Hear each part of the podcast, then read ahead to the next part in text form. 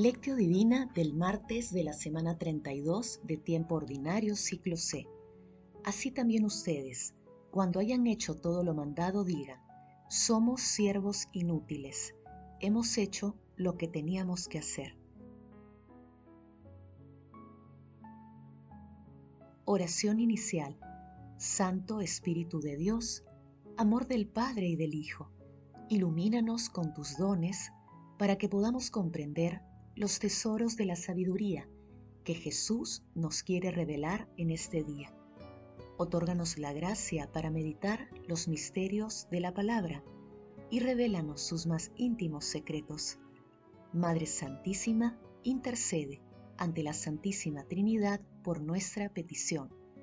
Ave María Purísima, sin pecado concebida.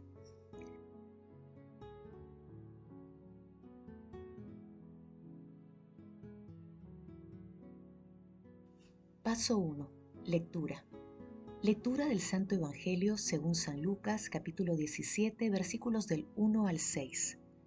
En aquel tiempo Jesús dijo a sus discípulos, ¿quién de ustedes que tenga un criado arando o pastoreando, le dice cuando llega del campo, ven, siéntate a la mesa?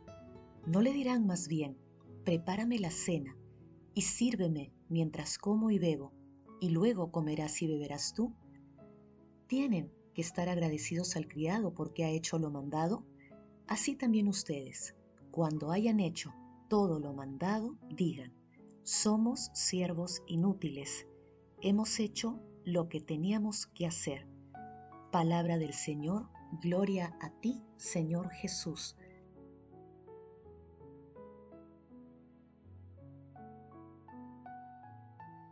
Vive en consecuencia con la convicción de que eres un siervo al que le han encomendado muchos trabajos.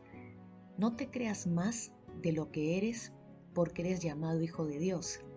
Debes reconocer, sí, la gracia, pero no debes echar en olvido tu naturaleza ni ha de envanecerte el haber servido con fidelidad, ya que ese era tu deber.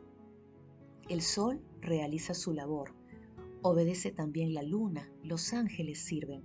Por tanto, no pretendamos nosotros alabarnos a nosotros mismos, ni nos anticipemos al juicio de Dios, ni nos adelantemos a la sentencia del juez. Antes bien, esperemos a su día y a su juicio.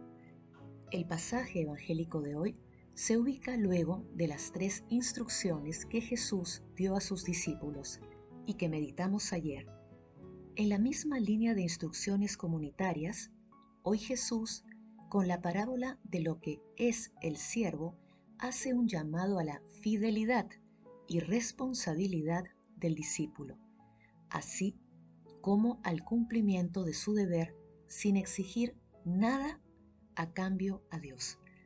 Un dueño tiene un siervo, lo tiene trabajando en el campo. Al terminar su trabajo, el siervo que en aquella concepción de servidumbre no se le considera que tiene derechos sino el deber de servir a su amo, deberá continuar prestando servicios, servirle a la mesa y no pensar que el dueño se va a poner a servirle a él. Con este ejemplo Jesús brinda una lección a sus apóstoles para el servicio de su misión, que no piensen en ventajas, que no se enorgullezcan, Incluso se hacen milagros porque solo hicieron lo que tenían que hacer.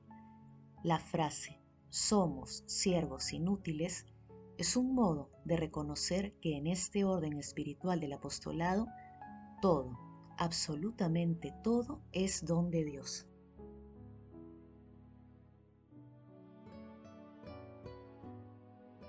Paso 2. Meditación. Queridos hermanos, ¿cuál es el mensaje que Jesús nos transmite a través de su palabra, nuestro Señor Jesucristo nos dio el más grande ejemplo de servicio.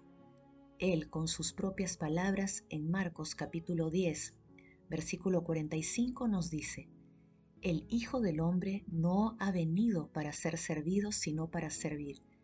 Por ello, nosotros como hijos de Dios Padre, tenemos que ser conscientes y cuidar nuestra condición de siervo de nuestro Señor Jesucristo. En este sentido debemos estar atentos ante la tentación de la vanagloria y la soberbia, ya que éstas despojan y destruyen los frutos de la fe. Además, abren las puertas a la corrupción que corroe nuestra sociedad. Hermanos, con estas reflexiones intentemos responder. ¿Somos fieles servidores de nuestro Señor Jesucristo? ¿Somos capaces de servir a los demás sin esperar nada a cambio? Que las respuestas a estas preguntas nos ayuden a contrastar nuestras acciones diarias con los mandamientos del amor y así podamos purificar nuestro seguimiento a nuestro Señor Jesucristo. Jesús, María y José nos aman.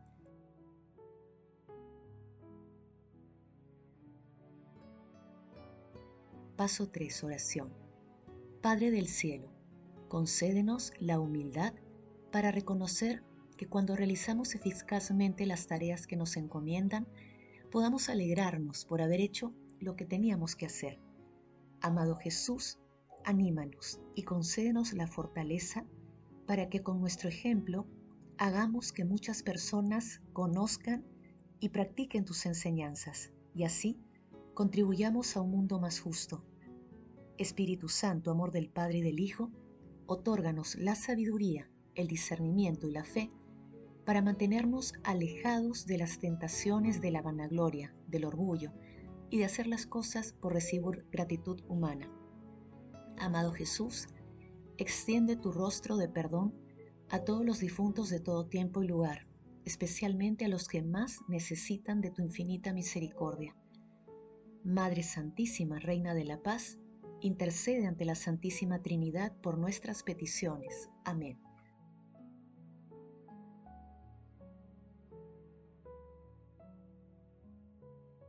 Paso 4. Contemplación y acción. Hermanos, contemplemos el maravilloso amor de nuestro Señor Jesucristo con un sermón de San Agustín. Antes de la venida del Señor, los hombres buscaban la gloria en sí mismos. Ha venido como hombre para reducir la gloria terrena y aumentar la gloria de Dios. Ha venido sin pecado y nos ha encontrado a todos hundidos en el pecado. Si el Señor ha venido para perdonar los pecados, quiere poner de manifiesto que Dios es magnánimo. Toca pues al hombre reconocer esa magnanimidad, porque la humildad del hombre consiste en su gratitud y la grandeza de Dios se manifiesta en su misericordia. Sí, pues, ha venido para perdonar al hombre de sus pecados. Toca al hombre reconocer su pequeñez y darse cuenta de la misericordia de Dios. Él debe ser cada vez más importante, yo en cambio menos. Es decir, que Él me dé y yo reciba. Es justo que la gloria sea del Señor y yo la reconozca en Él.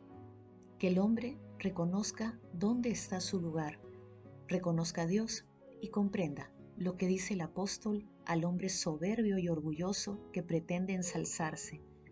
¿Qué tienes que no hayas recibido? Y si lo has recibido, ¿por qué presumes como si no lo hubieras recibido? Que el hombre que considera suyo lo que no le pertenece, comprenda pues que lo ha recibido y que se humille, porque le conviene que Dios sea glorificado en él, que el hombre se considere cada vez menos importante, para que Dios sea glorificado en él. Queridos hermanos, reconozcamos que todo lo que tenemos en nuestras vidas son dones que Dios nos ha otorgado gratuitamente y que nosotros debemos dar gratis. Hagamos el compromiso de contrastar nuestras acciones con los mandamientos del amor para ser siervos diligentes de nuestro Señor Jesucristo y pidamos siempre a la Santísima Trinidad la fuerza para vencer las tentaciones de la vanagloria el amor todo lo puede, amemos, que el amor glorifica a Dios.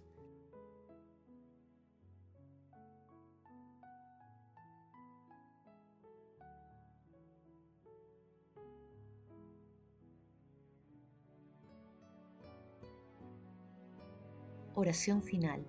Gracias Señor Jesús porque tu palabra nos conduce por caminos de paz, amor y santidad Espíritu Santo, ilumínanos para que la palabra penetre a lo más profundo de nuestras almas y se convierta en acción.